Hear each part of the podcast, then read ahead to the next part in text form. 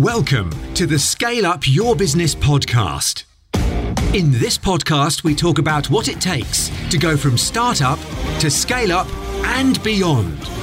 How to significantly grow your business, create freedom, build wealth, and live life on your terms.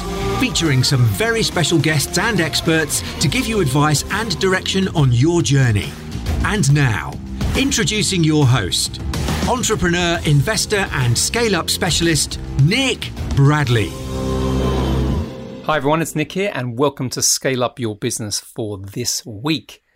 So today on the show, I am delighted to have David Cote. Now, David Cote, you may know, who's David Cote? Have I heard that name before? Well, you may not have, but he was previously the C E O of one of the largest companies in the world. So the industrial giant Honeywell, so you may have heard of that name, they they, they were basically worth one hundred twenty billion dollars under David's leadership. In fact, he took the business from twenty billion dollars to one hundred twenty billion dollars, delivering returns of eight hundred percent and beating the S and P in the U S by nearly two and a half times. So it's not very often that we have a C E O of a global corporate come on to Scale Up Your Business, but that is exactly who we have on the show today. Now, David is currently the executive chairman of Vertiv Holdings, which is a global data center products and service provider. But we're going to get into his his leadership really when he was at the helm of Honeywell. And we're also going to talk about his book. His new book coming out is called Winning Now, Winning Later, how companies can win in the short term while investing in the long term. So that's going to be out this month, and we'll make sure that we have some details in the show notes for you if you'd like to have a look at that. Now, what's really cool about the conversation today, and there's a number of different things, is we are going to talk about short-termism and kind of what happens in the impact of that in terms of business. And I know lots of C E Os out there, particularly when they have shareholders, are always looking at kind of how they can show short-term performance. But what if I pose this question to you? What happens if that short-term decision-making was going to really stump your long-term growth? And that's where we want to play today with David, because he... You know, very humble guy, you know, doesn't really kind of go on the fact that he was running one of the world's largest companies, but he had to manage massive amounts of complexity, massive amounts of challenge, stress, by having to sort of keep the keep the rudder focused on where the ship could go longer term to be able to make, you know, the the massive results that he did in terms of that value creation. So we're going to get into that today. As I said, his book is a bit of a playbook on this sort of stuff, and I love this because I think you've got to caution this idea of, of just thinking about what you can do every single month or every single kind of financial year. Yes, it's important and shareholders are going to want to see that. But if you can sell the longer term vision, something that we speak about a lot on this show, then that is going to be compelling, particularly if you think of the short term things as milestones to get there. So the other thing, though, which was absolutely fascinating, sometimes on Scale Up Your Business, you get people come on and you know that from the outset, it's going to be an interesting conversation just because of what they've done. And David's, you know, got a huge amount of experience leading these, these things and leadership of business. But not only that, he used to work for General Electric. Now, G E, um, one of the biggest companies in the world, one of the most um, publicized companies in the world, certainly twenty, thirty years ago. And that's because of one main reason. The C E O of that company was a guy called Jack Welch. Now, I've read most of Jack's books. In fact, when I was getting into the kind of world of corporate and business, a couple of his books, one of them called Winning, was one of the playbooks for me because he's considered, if not the greatest C E O of the last century, certainly in the top five, and a hugely powerful, charismatic um, leader, but also had some quite polarizing views in terms of how we thought about managing people and performance. Now, the cool thing about this today, right, is David used to report directly into Jack. So we get into today, what's it like to, to work for one of the world's greatest C E Os? And again, I said to you, David's humble, right? But obviously what he went on and did with Honeywell makes him in that category and then some. So anyway, that's the show for today. Um, as I said, if you always like what we're doing here, please subscribe to Scale Up Your Business on Apple Podcasts. We can go to Spotify. And if you'd like to join our community, it's the Scale Up Your Business community on Facebook. Anyway, hope you love the show. Welcome to Scale Up Your Business, David Cote. Hi, everybody. It's Nick here, and welcome to another episode of Scale Up Your Business. I am delighted to have with me today David Cote, who is the Executive Chairman of Vertiv Holdings and has previously been the C E O of industrial giant Honeywell. When he was there, he grew the company from around twenty billion to nearly one hundred twenty billion, delivering returns of eight hundred percent and beating the S and P by nearly two and a half times. He's not doing that anymore. We're going to go back and talk about that story in a minute, but he is the author of a book, which is coming out very shortly, called Winning Now, Winning Later, How Companies Can Win in the Short Term while Investing in the Long Term. So welcome to Scale Up Your Business, David. Oh, it's fun to be here, Nick. Nice to meet you. That's okay. I don't normally do long intros. I normally do them at the very beginning, but you know what? I thought it was such a nice intro. Well, thank you. People get very embarrassed. I'm going to kick off with a bit of a different question. So one of my um, favorite um, books was written by a guy called Jack Welch many years ago. Yeah. And in fact, you know what? When I was, when I had my corporate career, I was kind of like, you know, sort of learning a lot of his theories and philosophies and trying to apply some of the ones I thought made sense. But I was looking at kind of one of the things in your profile, David, and it said, and whether this is true or not, this is what I was told, back in nineteen eighty-five, your handling of an interaction with C E O Jack Welch when you were working at General Electric was the catalyst for your um, advancement of your career at G E. Now, you'll be saying, I didn't write that, but I thought that was interesting. So just tell us about that, if that's true, and, and obviously what it was like working for uh, G E and um, Jack back in the day. Well, uh, the story is true, and it's uh, he's actually got a that vignette in his book, and while he, he has like a page devoted to it in his book, as you might imagine, it had a much bigger impact on my life than uh, just that one page, but I was, uh, uh, and it's maybe a longer story than you want, but I was, I don't know, thirty-four years old, I guess. And um, there were two separate things going on. Uh, one, I was asked by my uh, finance peers to be the guy who would send out the request for strategic plan templates. So this pile of templates would go out and everybody would have to fill them in, then we'd uh, gather it all up.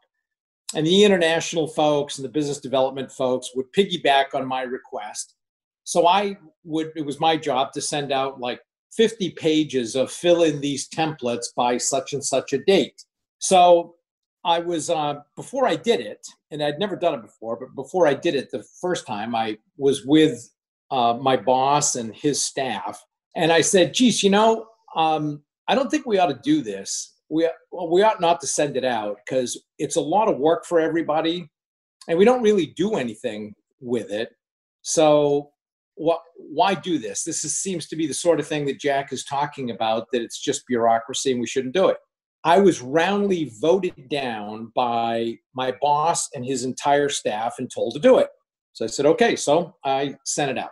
So fast forward a couple of months and um, my buddy is gone, so I have to take his place in doing Jack Welch's board pitch. So I'm running around kind of doing stuff, trying to get pages together. And all of a sudden, my uh, secretary calls and says, uh, Jack Welch is trying to reach you. So, oh, okay. So I thought, all right, he must want to understand the status of his board pitch.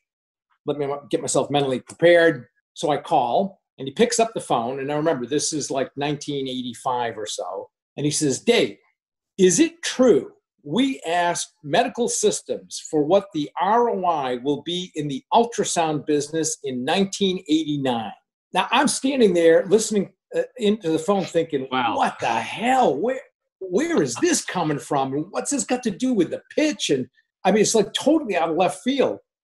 And it finally dawns on me, oh, wait a minute, that was probably part of that strategic plan kind of thing. So I hesitated for a few seconds, then said, uh, yes, I think we may, as part of the strategic plan request. He literally came through the phone at me and just started swearing on the phone and telling me to get that request and get my ass up to his office right away. So I said, oh, okay. So I go running back to my office, bring it in, and give it to his secretary, who says, okay, you can go now, Dave. And I said, nah, I don't know. I think he wants to see me. And, and I'd had... never had a one-on-one interaction with him. So she does this, suits herself. She walks in. All of a sudden I hear, Dave, Dave, get in here. So I go in and he's sitting there with the H R leader, who's also named Jack. And he's just rapidly flipping through these pages, just pissing himself off as he as he does it. And then he starts just cursing at me and yelling at me and saying, "What?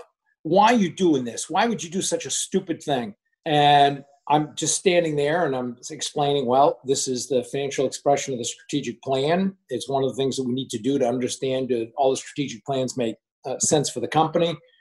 This goes on for about fifteen minutes with him just yelling and cursing at me. And then he finally turns to the H R leader, Jack, and says, "Jack, you used to run a business, Jesco. Did you ever fill out these pages?" And uh, he, he said, "No, Jack, we never had to do this." And I looked over at him, and uh, I don't know why. Sometimes my mouth gets ahead of me, and I just said, "Well, actually, you did."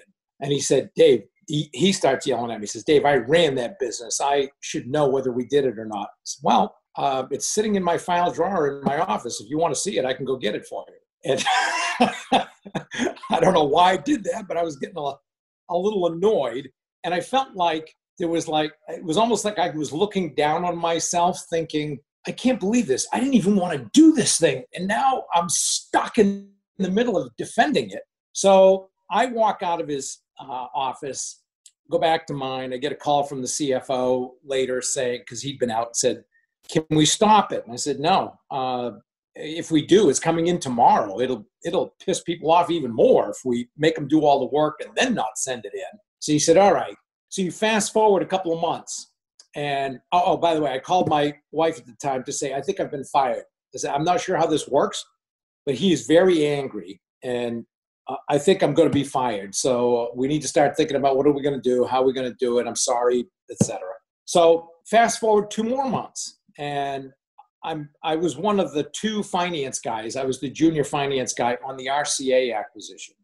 So I'm invited, along with others, to the R C A acquisition party. So I walk in to the party with my buddy, and as I do, I hear this, "Dave, Dave, get over here." And I think, son of a gun, he's going to fire me at a party. I can't believe it. I've heard all the stories about what he's like. He's going to fire me at a party. I just can't believe this. So I go walking over. My buddy goes with me, um, you know, and we're kind of trying to make the best of it. And I get over there, and Jack looks at me, and he's got a big grin on his face, and he says, "You know, I was never so pissed at anybody since I've been in plastics." And again, my, you know, my mouth kind of gets me, and I looked over at him and I said, "Well, I really appreciated you sharing it with me." Well, he thought that was pretty funny, so he started laughing, and we start talking, and then my buddy tells him, "You know, Jack, Dave never wanted to send out that request in the first place. He actually recommended to our boss and to the whole staff that we not send it out, and we all voted him down." And I always remember Jack like made a, a fist of his hand and took it into his side and said, "So you just took the knife for those guys?" And I looked at him and said, "Well, no, not really. I mean, you just don't throw in your friends on something like that, and it's not like it was anything illegal or anything." And he just kept like shaking his head and going, "Wow, wow, oh man, you know, wow, that's that's something." And I didn't think anything of it, and it, you know, like conversations do, it kind of dwindled off. So my buddy and I uh, walked off, and I looked over at my buddy and said, "Man, that was really nice of you to do. I really appreciate it." And my buddy, being a good guy, said, "Well, just so you know, and we're clear, if he hadn't been in a good mood, I wouldn't have said anything." So, there's a lot in this though, Dave. I mean, there's a lot in the, I mean, I love, I, I always like kind of, I always like to sort of ask an interesting question you're not expecting. So there's well, a lot what in ended this, up though. Happening is the C F O actually, uh, as the party was winding down a couple hours later, pulled me aside and said, "Dave, I'd like to talk to you." I said, "Okay." So we went and sat outside by a fountain. And he said, "You have no idea how much good you did yourself with how you handle this whole thing." And I said, "Well, Dennis, I am hard-pressed to understand how, because it sure doesn't feel that way." And he said, "No, uh, with the way you handled yourself in his office," he said, "he has made vice presidents cry with the way he treated you. And you never reacted. You were just kind of calm throughout and just kind of handled the questions and had an answer for things, but didn't try making excuses. And then when he found out tonight that you hadn't thrown in your friends, and despite the risk to you, said you have no idea how much good you did for yourself." So it was like, I don't know, three weeks later, it used to be that levels were a big thing in big companies. So if you were going for promotions, if you got a one level jump, you were doing well. If you got a two level jump, it meant you were on fire. You were the kind of person that uh, was going to just keep accelerating. All of a sudden, he had me interviewing for jobs that were three and four levels above where I was, which interestingly causes interesting dynamics, because some people immediately become very supportive of you and a bunch of others become immediately, who the hell is this guy? And what's he, who's he think he is? So you end up with a bunch of different dynamics, but it did work as a career accelerator, even though for four months it just felt miserable. At the end of the day, it actually worked out pretty well. Oh, it's a great story, David. I, you know, there's there's the whole thing, you know, the whole um, what's the concept? A, a career limiting move.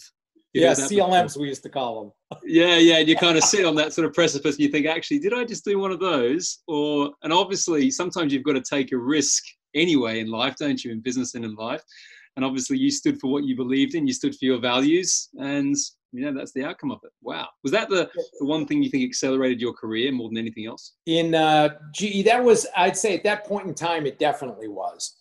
There's uh, no no doubt, because I it's like I say with uh, uh, to anybody who's coming up is I'll say, look, advancement requires two things: performance and visibility. So you have to do a great job, because if you're not doing a great job, it doesn't matter. And somebody needs to see it. It needs to be noticeable. So it gave me, it didn't do much on the performance side. I had to do something separate for that. But it gave me an incredible amount of visibility so that people finally started noticing everything I had been doing. And you put those two together and it works pretty effectively. Yeah, wow. Excellent. Well, as I said, welcome to the show. Great intro.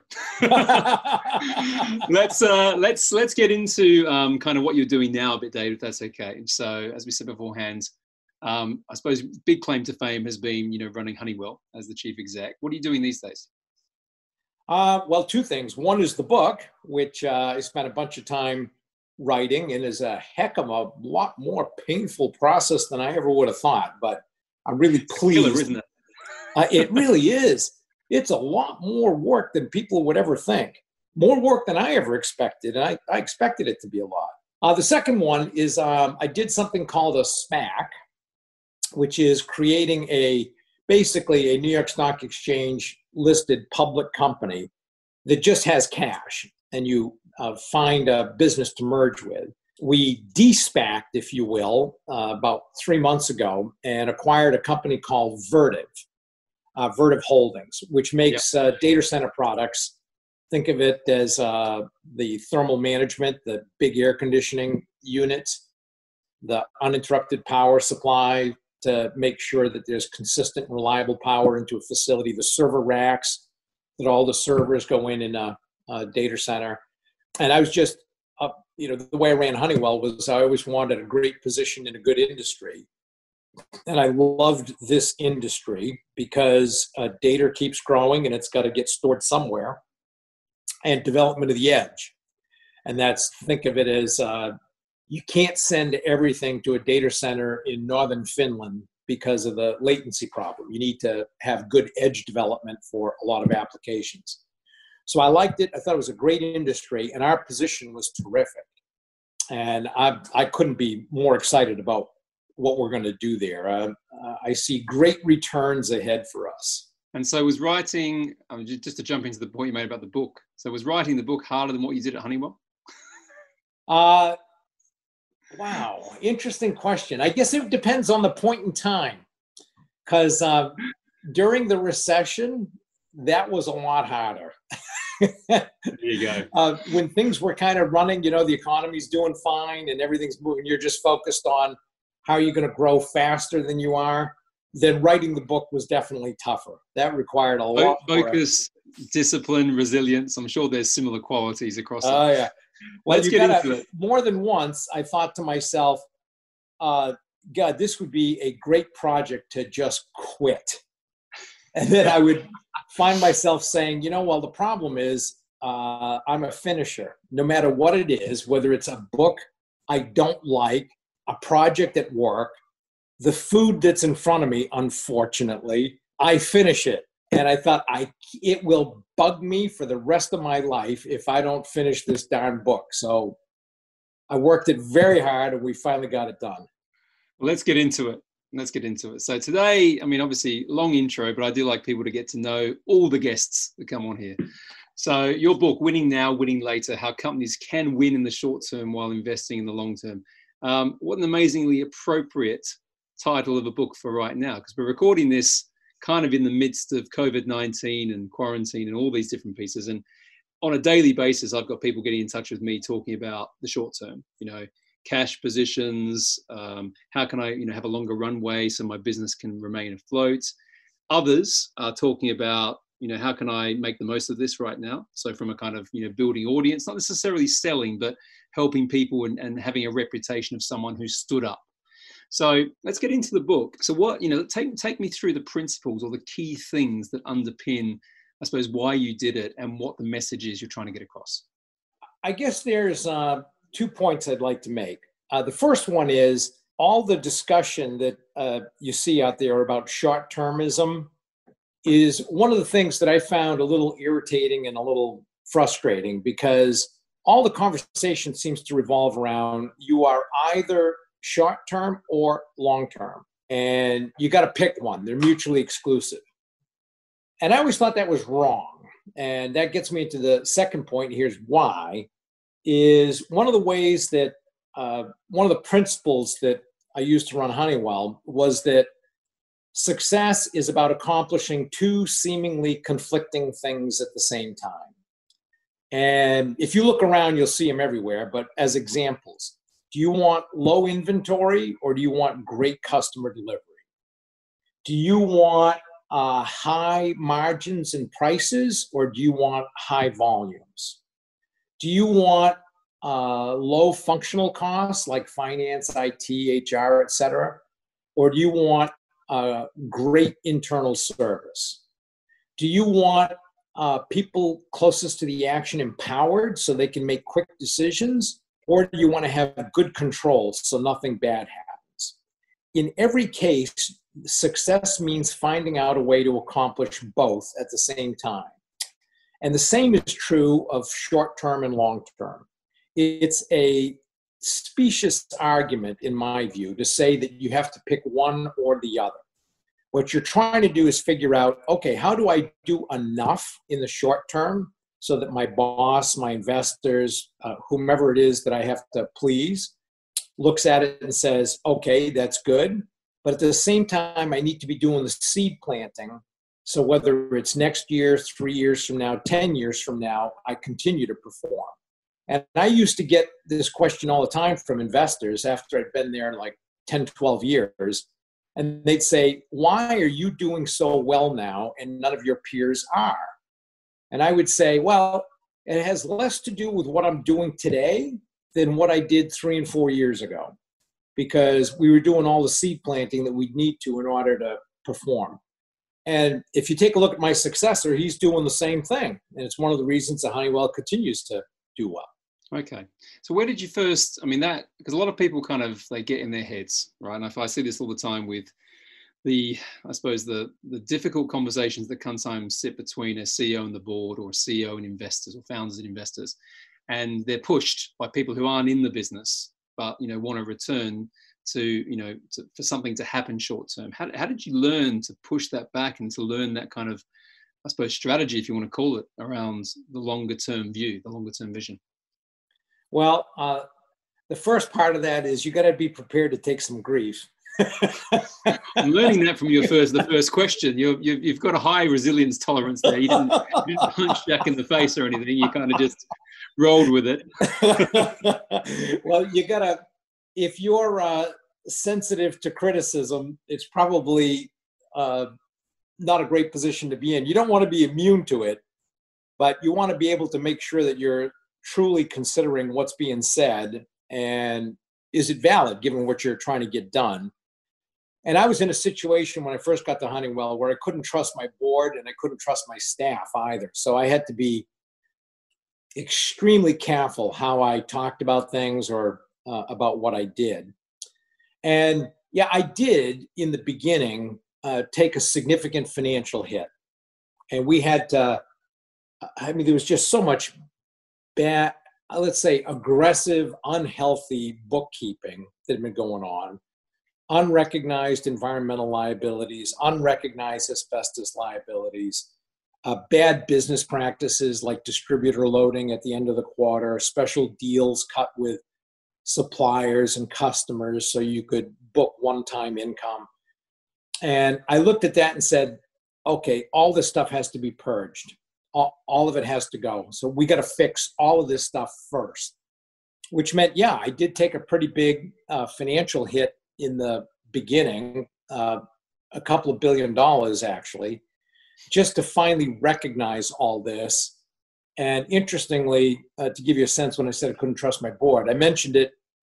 I told my board about what I had found, and the director pulled me aside afterwards and said, uh, all that bookkeeping stuff, we never want to hear about that again. That's your problem to deal with, so don't bring it up at the board.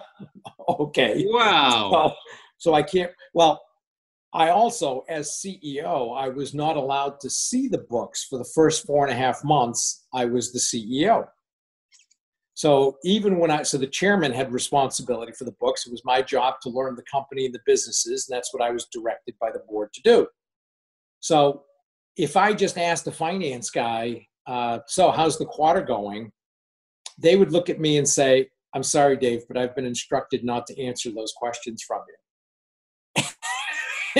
I'm still I'm a bit astounded here. I mean, only because I'm sure there's there's a point in your whole kind of, you're doing this because there's some good incentive plans in place as well. You need to grow the business, you know, obviously increase the well, value.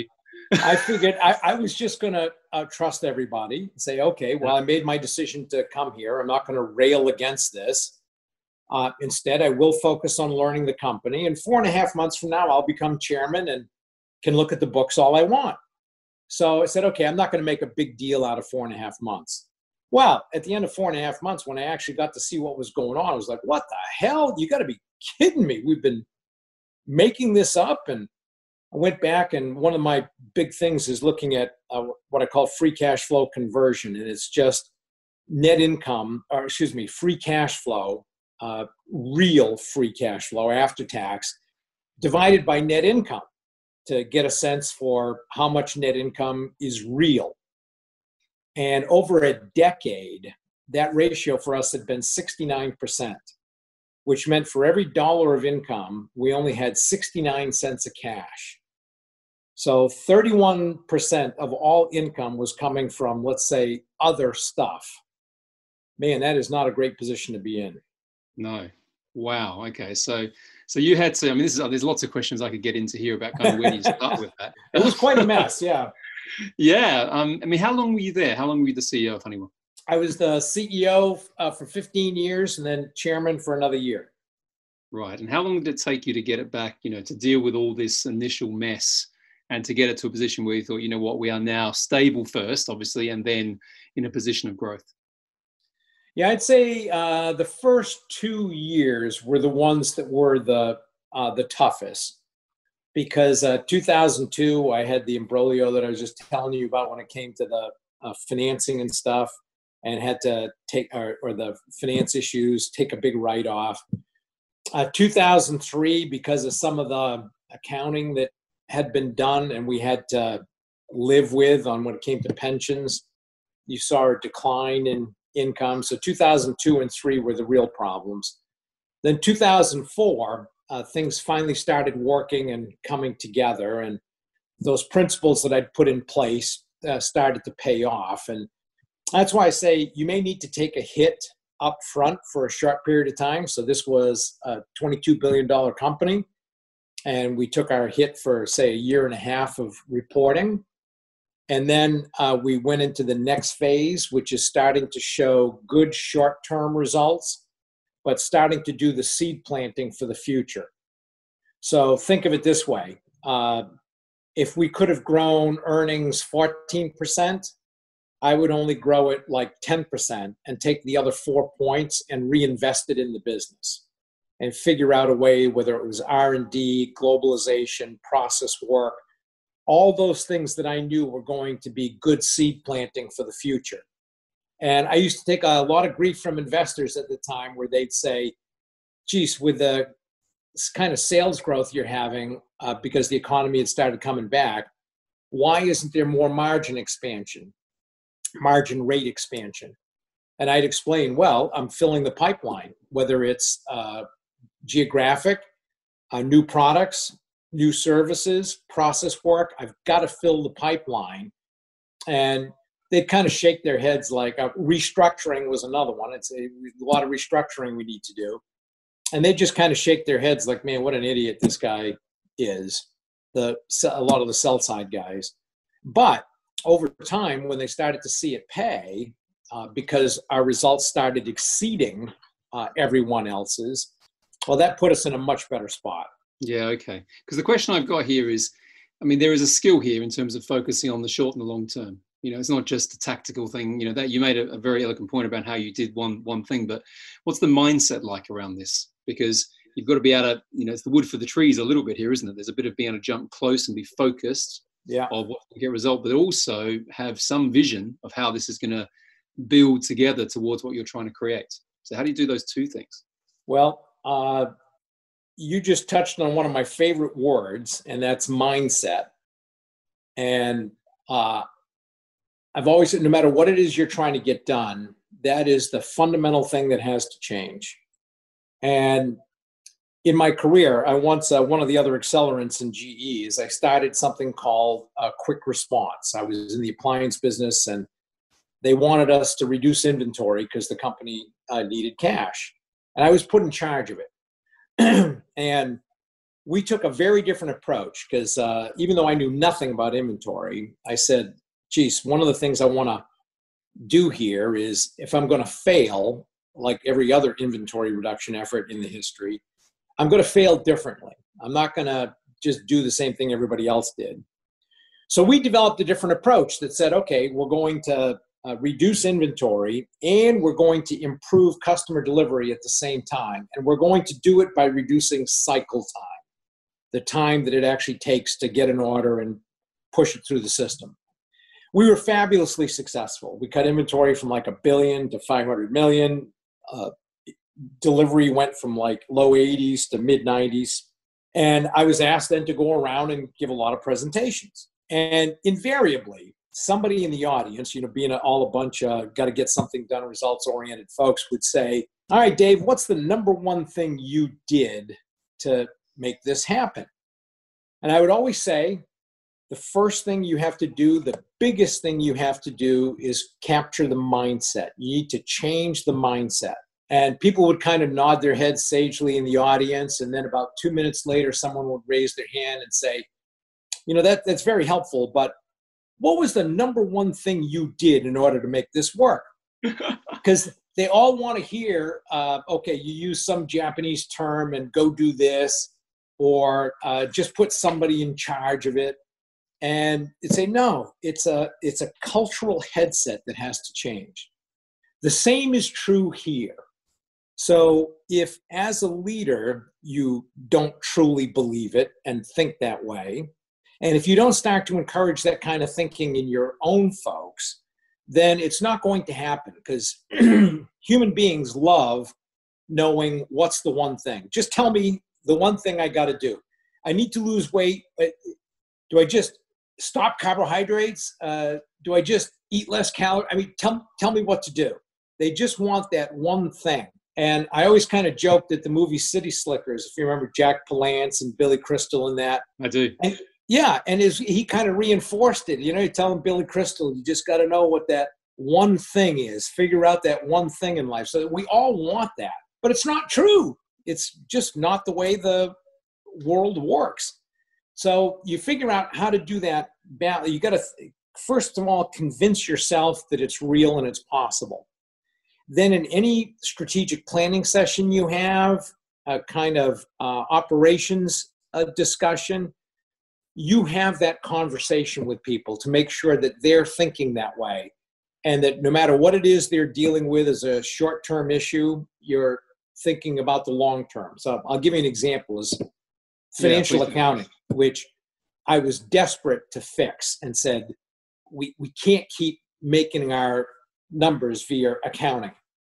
Well, I can't tell you in the beginning how many calls I got from someone saying, you know, uh, I'm not going to make the quarter. I got to, if I can't load distributors, or if you won't let me take a one-time payment from a supplier in exchange for a long-term contract so that I can book that as income, if you won't let me do that, then I'm not going to make the quarter.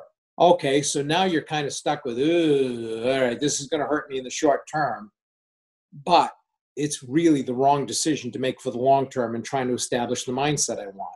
And anybody who was there would tell you that I always told them the same thing. No, I will not allow you to do that.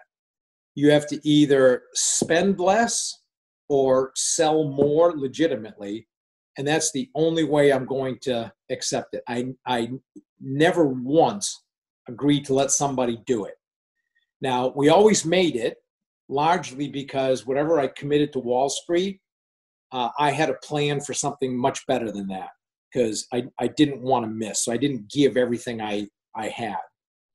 Uh, but over time, that convinced people that, okay, this guy's serious. I, I damn well better figure out a way to make my commitments doing it the old-fashioned way, selling more legitimately or spending less legitimately, or he's not going to let me. And then you, it's a way of starting to get the, the thinking. But you got to believe it yourself. If you don't believe it yourself, it ain't going to happen. And have the conviction behind it too. Because, you know, I, I've been, as I said beforehand, you know, my experience in the world of private equity, not all, because, you know, there are some, some people have different philosophies behind this, yes. But there's a lot of short-termism in that. There's a lot mm-hmm. of kind of creative accounting that, you know, just, just to kind of save cost in any one given year. So the, the A G M looks better than it should. Um, but and make you know, uh, EBITDA so the bank multiple looks good. Well, it's funny. There's I, I can't talk about specific investments, but I've been involved in a couple where you know just to what's that expression? Lipstick on the pig. You heard that? Um, and like you know, one year looks great, right? But then literally two years later, all the foundations crack. You know because of, you know what yeah, I mean. It, and oh, I know exactly what you mean. Yes. It's a, it's a, that's why I mean, it's why I like the book and I like your philosophy on this because it feels, and I'm sure you know I'm, I'll put a blanket comment out there. It feels somewhat rare, you know, because particularly well, it's now one of the reasons I wrote the book because you're exactly right.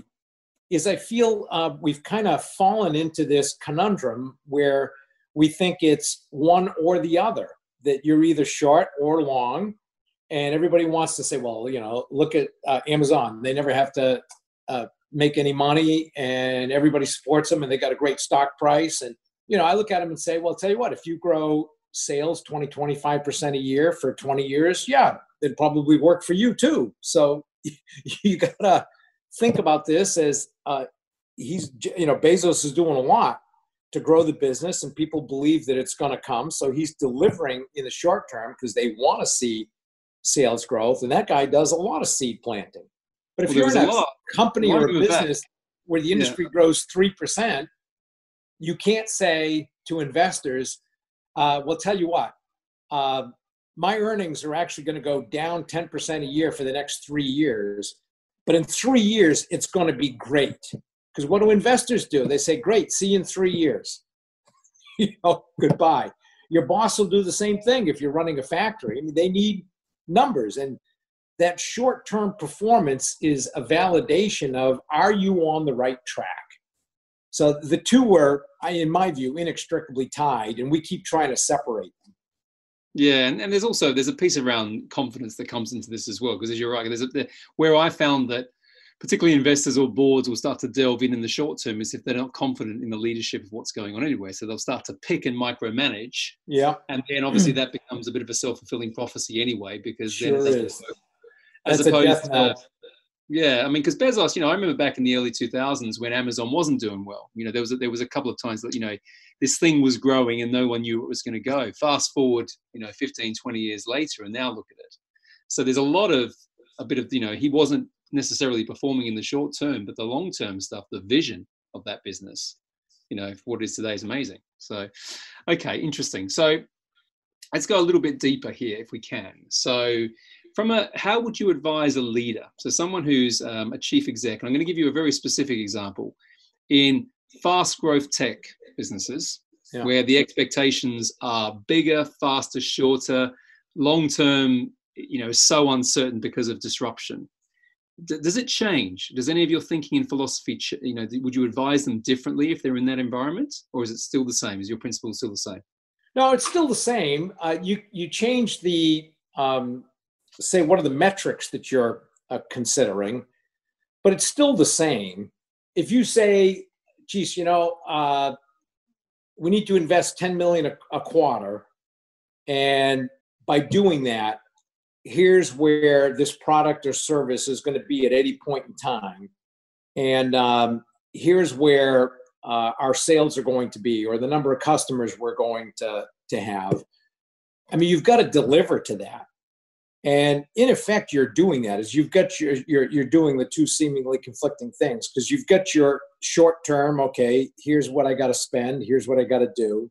Um, But all of that short-term stuff is consistent with where you're trying to get for the long-term.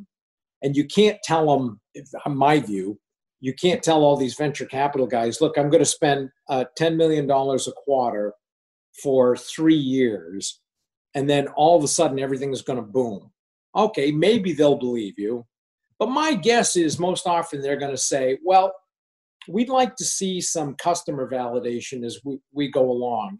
Can you sign up five customers at the third quarter point to show that there's some interest in this? Can you show that um, you've got two customers signed up to this long-term contract if you can uh, deliver this thing? So they tend to be very long-term focused, but I'd be shocked if they're not looking for some kind of short-term validation as you're going along, that this is delivering what they expect it's going to be. Yeah, I mean, I, I see different things in terms of, you get a lot of, well, the good ones, the good ones, particularly in that space, um, have a clear view of, of, you know, as you said, customer conversion. So they might be growing their audience base, even if the business is not profitable yet, because they're obviously still investing in the product service piece, but they've already got the market fit done. And so you're right, the validation is that. Where it falls down, and this is what I've seen a lot, is when someone turns up and their vision is, you know, I'm going to create a unicorn and it's going to be the next Uber, it's going to be the next this. Mm-hmm. They're so focused on the vision that they're not uh, disciplined enough, let's say, with the um, here and now, with the day to day. Yeah, so, exactly. So- you got to, it's great to have a vision, but you know, it's like I say about uh, leadership. Uh, I would say there's three important fundamentals to leadership. The first is being able to mobilize uh, a large group of people. And I'll say that's the most visible, but it's really only five percent of the job. The second one is to be able to have great judgment about where you're going. And I'll say if you mobilize a large group, but you spend forty years wandering in the desert, you're probably not a really good leader. Then the third one is, okay, you've picked the direction you want to go, you've picked your vision. Can you now get everybody step by step moving in that direction so that you are making progress against that goal that you can actually see and have a sense for? That third one gets forgotten by a lot of leaders and is very consistent with what you were just talking about, is they got a vision, they're going to go somewhere, but at what speed? And what are the milestones or inch stones along the way to show that you've actually done something, or that it's going to work, or you're going to get there? They just don't pay any attention to, or they delegate it. And I, I call that uh, delegation. Uh, you want delegation, not abdication. And too many leaders just abdicate. They just kind of, I have great people. Uh, it's my job just to make strategic decisions and have the vision, and then everybody else makes it happen. Well, that's not a recipe for success. You got to be able to do exactly what you said. Yeah. Well, yeah, there's a whole thing about, you've got to, you know, I, I call it showing up. You know, you've got to show up. Because, uh, you know, a lot of, uh, I, I've seen it many a time. There's a piece like, you know, because because a lot of the times if, if, if you don't show up, and that doesn't mean necessarily doing all the work for everybody, then the teams, your leadership team and, and the management or whatever else that sits underneath your organization, drives the organization, aren't going to believe it. And if they haven't got the conviction behind, you know, what you're trying to drive, and you've got that massive why, you know, being communicated through, then, you know, people aren't going to be inspired and motivated to make it happen anyway. Yeah. So, there's a huge piece. I want to jump back one bit to what you said about mindset, because because I talk about mindset a lot on the podcast. What what actually is mindset to you? And I don't mean just in business. I mean personally. I mean, if you were going to define it, you know, yeah. how does it land? Well, that's an interesting question. Uh, how would I define mindset? For me, it's it's a way of thinking about things, and uh, you have to be able to, first of all, believe it yourself. You're not going to change how an organization thinks about it if you don't think about it that way and act that way. But it's a way of thinking, and it requires um, a, you have to change how you perceive things and how you think about it. And it starts with you. And using that quick response example, uh, I was put in charge of inventory reduction. That was my mandate. Not customer delivery, inventory reduction. So I pulled together a group of people to talk about, okay, what do we do? How, how are we going to go do this? And it was a manufacturing guy who said more than once, you know, we've done a bunch of these. Where this always falls apart is customer availability, product delivery, that uh, we reduce inventory, but customer delivery gets worse. Salesforce complains. We have to build up the inventory again, and it just doesn't work. So he said, we got to measure both of these. We got to accomplish both of these. And I was resistant. When I first heard it, it my mindset was not there. And I kept thinking, this is ridiculous. You know, this old guy telling me this stuff when inventory is what it, we got to be doing.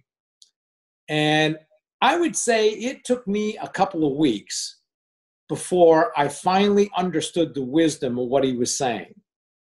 And I had to internalize that myself. And once I'd gotten through that internalization process, then I started seeing it everywhere. And it wasn't just avail- uh, uh, product delivery and inventory. It was controls versus empowerment. It was price versus volume. It was everywhere. Speed versus effectiveness. Do you want it right or do you want it fast? Yes, I want it right and fast. And I started seeing it everywhere. And once that happened, you know, once I had that epiphany, if you will, then it was very easy for me to do. And like I said, if you don't change yourself, then you're not going to change your organization. And some people are going to get it, jump right on it. Others won't. Some are, it's just going to be acquiescence. Yeah, that's what you want. You know, I'll, I'll do it. But over time, you'll get there. It doesn't happen overnight, but it starts with the leader. Did you have to make, in terms of particularly the Honeywell situation, did you have to make much of a transition of the people when you went there as a leader? Was there a, obviously there's a mindset shift of you coming in and introducing a new way of thinking, but did you find yeah. that, that there was a lot of transition of the people as well? Yes. I didn't do it wholesale. And I used to get this uh, complaint from uh, investors who'd say, because I was not considered a great leader uh, when I got there. I was viewed as, uh, didn't make it to the first tier in the G E succession race. You weren't even the first choice to run Honeywell. This company is in trouble. What hope does it have with somebody like you in charge? And that they actually said that on C N B C. They said, uh, this, so this company, was the, the market talking. This wasn't obviously the board of directors who employed you. well, uh, I would say I don't think the board was quite convinced either, because uh, they read all the same stuff, and you know you go through a couple of interviews and all of a sudden you're hired. So it was kind of an uncomfortable uh, place to be. So it's not like there was this natural, oh yeah, this is our guy, you know, he's going to lead us to victory. I had to really be careful what I said, what I did, how how I ran meetings, uh, uh, everything. I didn't want to do just a wholesale uh, takeout because I thought that is way too disruptive for an organization. And I wanted sustainability. Whatever I did, I wanted sustainability. And I didn't want it to be, okay, whatever was being done previously, those were all idiots, where everything has to be different, or by definition, it's stupid. I didn't want that. I thought you always got to build on what were the good things that were going on, because there's always something.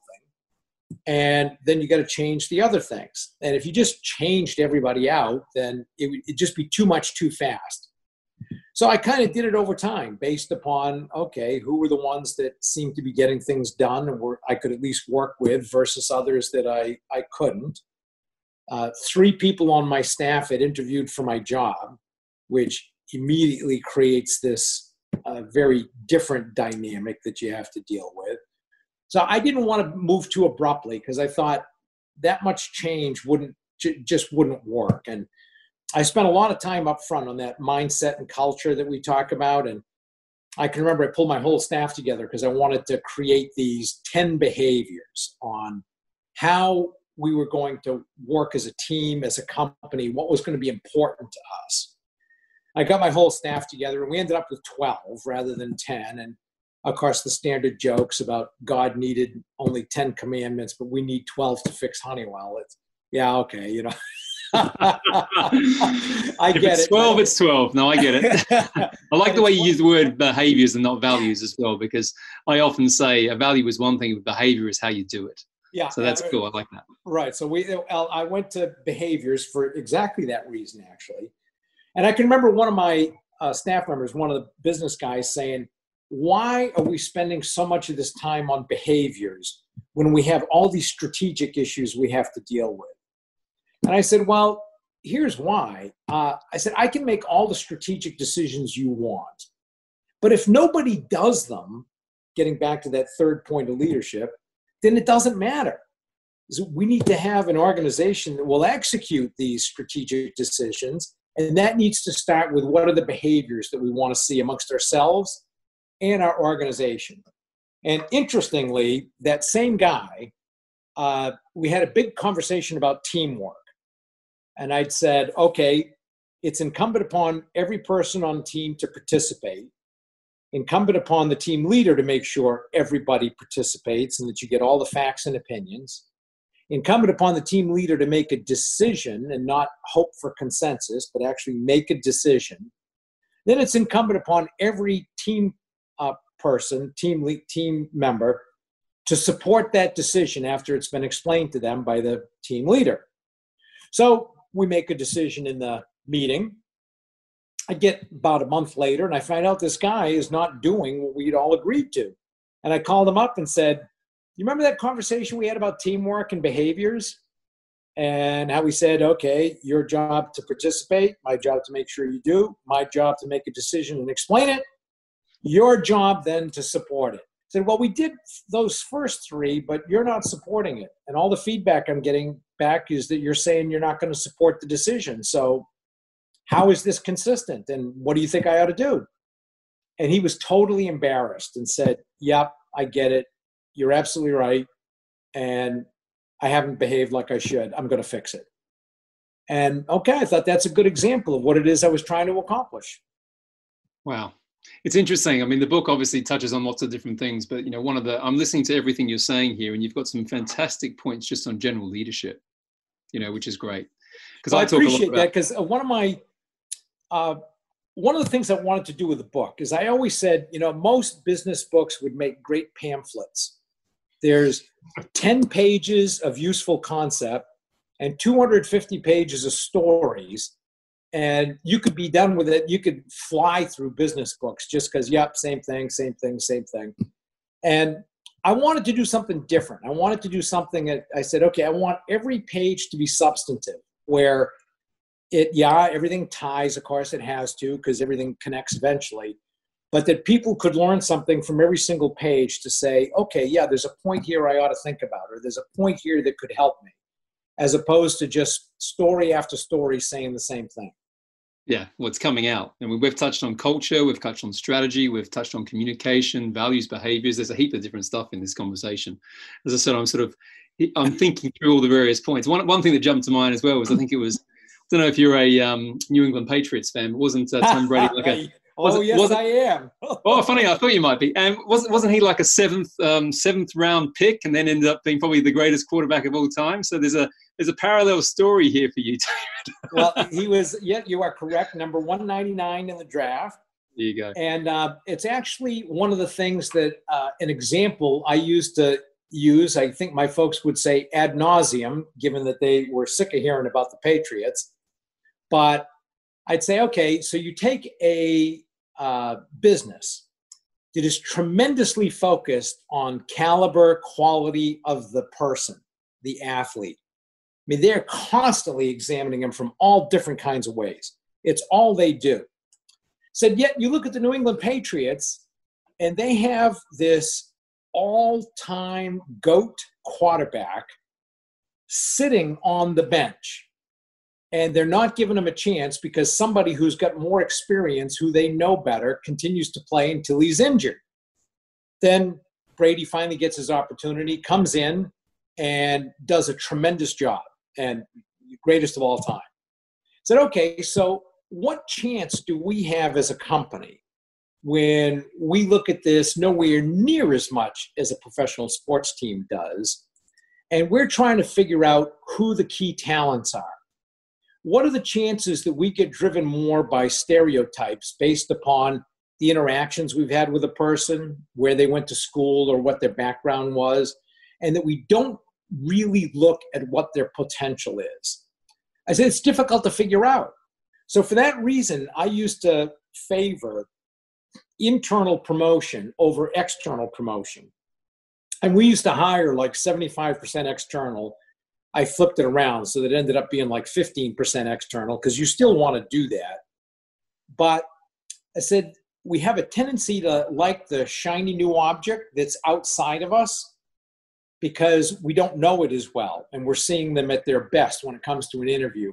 When in reality, we may have Tom Brady here sitting with us on the bench, and we just don't know it because we don't give him a chance. So I always erred on the side of uh, giving people on the bench a chance. And by God, we found a lot of Tom Brady's. We found a lot of people that you would go, wow, I didn't know they were capable of that. And say, well, that's right, because we never gave them the chance in the first place. Now, sometimes it doesn't work, but we found it worked pretty often. It's kind of your story, David, too. I mean, so, you know, you'll, you'll be you'll be too humble to say it, but you know, you weren't you recognized a couple of times as like C E O of the year twenty thirteen, I believe. And you know, about ten minutes ago, you were saying that you know there are a lot of people saying that you were probably not the first choice to go and do the massive turnaround of Honeywell. So there you go. Yeah, well, I know I wasn't the first choice. I actually saw an offer to somebody else who rejected it. So there you go. There you go. So I think it's an interesting. So I just was playing the parallels. Um, listen, I've got a couple more questions just to finish off. It's, it's been sure. a great conversation. So thanks for sharing everything about the book, and also your, your perspectives on leadership have been very valuable. So I do appreciate that. What's the um, what's the best piece of advice that you've ever been given in business? You can say who it's by, but what's one that stands out? The one thing that's really shaped probably your career? Well, um, I'm going to go back to the um, first people who told it to me. And I would say this got, it got reinforced by others later on. But I've often been asked, who were your most influential leadership role models? And for people who have some idea of my background, their first expectation is going to be, oh, he's going to say Jack Welch, of course. I mean, uh, Jack was, he worked for him for, in his organization for twenty-five years. My answer is always the same. It was my mom and dad. And my mom and dad only had uh, eighth grade educations. And my dad had like six months. My mom had two days and then like another year of secretarial school. So you would not say well-educated in the classic sense, but uh, they both provided a really good leadership lesson, different phrases, but the same message. Uh, with my dad, he was always saying, be a leader, not a follower. And with my mom, she was always saying, think for yourself. And I got to say, as a kid, it was irritating. I mean, you hear this all the time, and it's irritating. It's like, oh, what the hell does that mean? And uh, it's just irritating. Well, as I got older and started to uh, run businesses and, you know, be in large organizations, one of the things that struck me was that the ability to think independently was a lot, a lot more rare than being smart. There were a lot of smart people who could explain to you exactly how the herd was thinking because they were part of the herd. But they could not think independently, think on their own, analyze the facts, and just consider what's the right decision to make here, what's the right judgment. And when I became a C E O, there was a friend of mine, a consultant who, who I knew well, and he gave me a nice piece of advice that was very consistent with that. He said, whenever you're confronted with making a decision, if you don't understand all the pieces of it, make them go through it again. Have enough belief in your own intelligence, your own capability, said differently, your own ability to think independently, to make the, not make the decision until you understand it all. And it was a reinforcement of what my mom and dad had always said, but I found that extraordinarily helpful. It was kind of affirmation of what my mom and dad had said, and I think is still one of the, independent thinking is still pretty darn rare, even amongst C E Os. You see it, leaders everywhere. They're always fad surfing uh, on top of whatever the latest hot new thing is so they can talk about it to investors, putting some money into it, having a credible story. But did they really think it through to say, is this a smart use of my money? Is this one where my talk should just exceed my action because this doesn't make a lot of sense, but I don't want to look like an idiot either? And there's not enough independent thinking that goes on amongst smart people. Yeah, no, I, I agree with that too. And I think I, I often say to people, I think it's a Navy SEAL phrase, slow down to speed up, because sometimes slowing down. I love I love it though. I, I say it all the time because I'm I'm the most, um, let's say, successful in terms of my decision-making when I firstly give myself time to think. But then when I slow down and just create a bit of space, as opposed to running from decision to decision. And it's amazing, actually, if you if you kind of have that sort of, I suppose, uh, running on the, um, what do you call it, the, the wheel, like, you know, the sort of the treadmill or whatever else, you, you you don't have the capacity to stop and actually think, hold on, do I understand this? And am I making uh-huh. the best decision? And I see well, that everywhere. You are going to love this then, because a phrase that I use in the book, and it's a Japanese phrase, and I had a boss who used to use it a lot, but is go slow to go fast.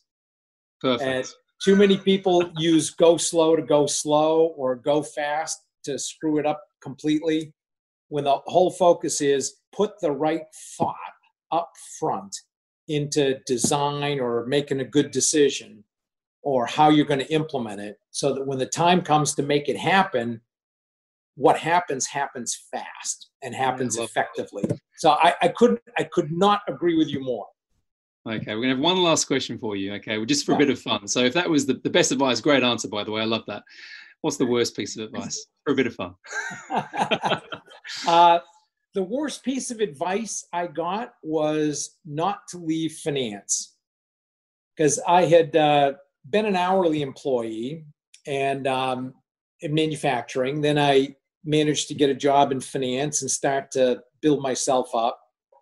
And, you know, I was considered good at finance. And the more I looked at it, I kept saying, geez, you know, as a finance guy, the general managers are kind of doing what I'm recommending. So I don't know why I can't take that next step. There was nobody who supported me to take that next step. The finance organization within G E wanted me to stay in finance. H R people uh, told me that it was impossible to go from finance into general management in a, another business. I shouldn't even think about it. And I was strongly discouraged from uh, becoming a general manager. Uh, my own family, wife at the time, didn't want me to do it and said it was going to be a mistake. Peers of mine who were actually my friends were telling me, look, this is a high risk thing. Uh, you shouldn't be doing this. You're really good at finance. Stay there. And the thing that pushed me over the edge was I thought, first of all, I said, you know, I actually think I can do this despite all the advice I'm getting not to. And the second one was, uh, I said, I don't want to be sixty years old and look back and wonder if I could have. It matters too much to me to know whether I can do it or not. And I think I can, so I think it's worth a try. So I pushed and pushed and made myself obnoxious within the H R and finance community until they finally did give me a chance. And, well, it worked. The rest is history. There's a lot of mindset and self-belief in that as well. Yeah, yeah, there was. There's a, there's a theme all the way through this. You could have put mindset on the cover, but you know what? If you put mindset on the cover of anything, no one buys it. It's one of the things I I say. I say this business podcast, Scale Up Your Business, is is probably seventy percent mindset anyway. When you get into the um, into the various episodes, but mindset matters. Mindset matters. It does. Well, listen, David, it's been awesome having you on Scale Up Your Business. Um, your perspectives are fantastic. You probably, as I said, I do lots of um, great conversations with interesting people, so I'm always attuned to the various things you've said. You've probably forgotten some of them, but there, there's some high notes in this. There's some high notes. Um, just when is your book? So Winning Now, Winning Later. When's it going to be on the shelves or available on Amazon, to use a more sort of digital term? uh, well, you can you can pre-order now on Amazon, and uh, it'll be published June thirtieth. Great. Okay, so not very long. And where can people reach you if they want to? I'm on LinkedIn. LinkedIn. All right. Well, that's great. We'll put the, you won't get inundated, hopefully, but um, sometimes people like to kind of say they like the episode and uh, and say thank you. So I'll make sure we put well, actually, that in. I, I hope I am in, inundated. There you go. Now you've said it. That's it. Well, listen, listen, thank you for being generous with your time, David. It's been great having you on the show. Thank you very much. Oh, you've been a fun interview. So uh, thank you for taking the time to actually research some of this. No problem at all. Thank you. See you, man.